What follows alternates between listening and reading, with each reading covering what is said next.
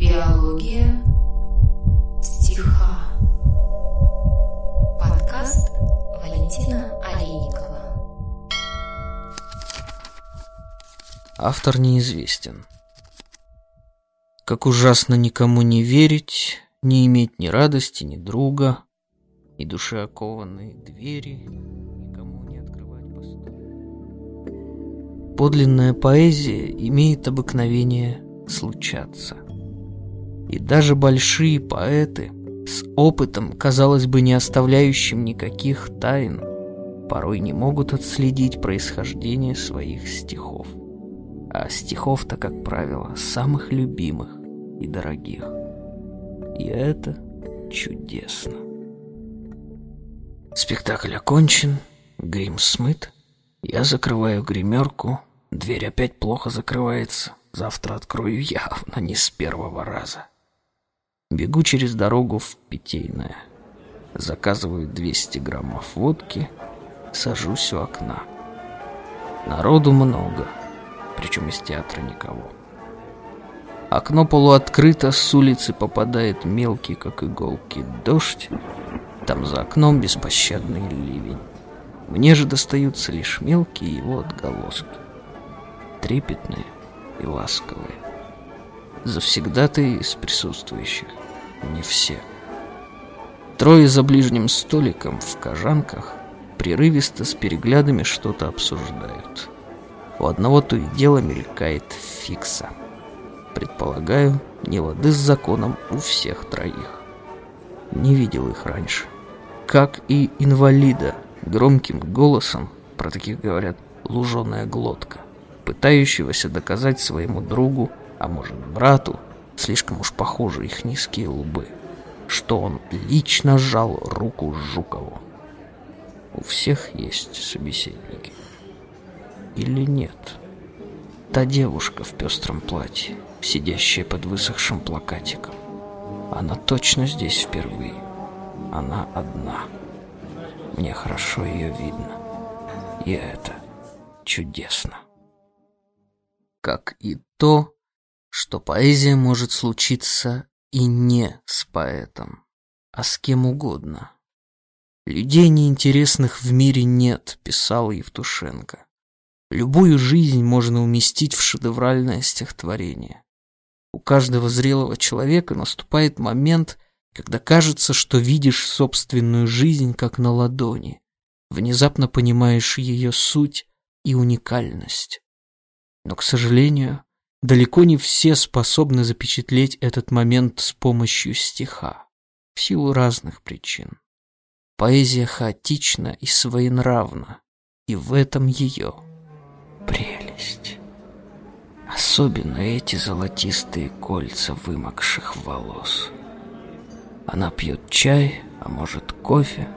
Каждый раз, как сделает свой невесомый глоток, ставит чашку так осторожно, будто боится спугнуть звоном весь этот гомон, смешанный с патефонной музыкой. Она замечает мой взгляд, смотрит в мою сторону. Веки невольно падают. У нее, наверное, тоже. О, какая-то женщина просит автограф. Подождите, Акаран... Даш. Медленно принимаюсь за старое.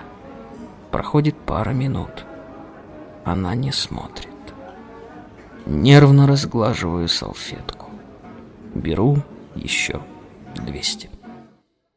Уникальность стихотворения, которое я взял для этого выпуска, не только в его лаконичности и прозрачности, но и в трогательной нелитературности. Рифма «друга» «стуку» выдает не поэта. И вместе с тем подчеркивает важность высказывания подчеркивает тот самый момент, когда не до изящных рифм и образов. Стихи не подвергались отделке, очевидно, были быстро записаны и забыты. Конечно, зачем их сохранять? Какой от них толк? Ты же не поэт. Они уже выполнили свою задачу. Дали, а скорее утвердили ответы на твои вопросы. Кто я? Что я смогу ей дать? Куда я ее приведу? А кто она? чем она живет. Известное дело, чем. Черт да пьяней ты уже. Еще двести. Посетителей все меньше, а я и не замечаю. Она еще здесь. Наконец мы остаемся почти одни. Она смотрит на меня. Все плывет. Я потерян. Опять.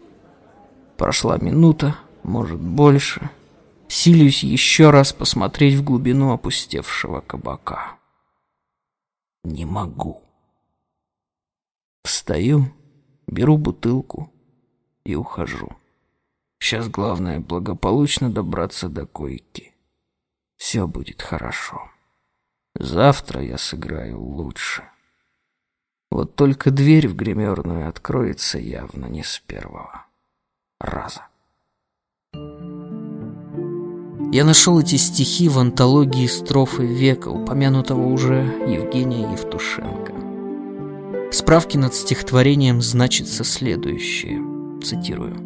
В 1949 году молодая актриса Елена Зитковская прочла мне наизусть стихотворение, написанное, по ее словам, спившимся одесским актером. С той поры я запомнил эти два четверостишия навсегда. Конец цитаты. Все. Ни имени, ни фамилии, ничего. Два четверостишия. Все, что осталось от некогда жившего человека. Два восклицания не покидают моих мыслей. Какое счастье! И Как ужасно никому не верить, Не иметь ни радости, ни друга, И души окованные двери Никому не открывать по стуку. Но ужасней самому стучаться, Вызывая из себя другого.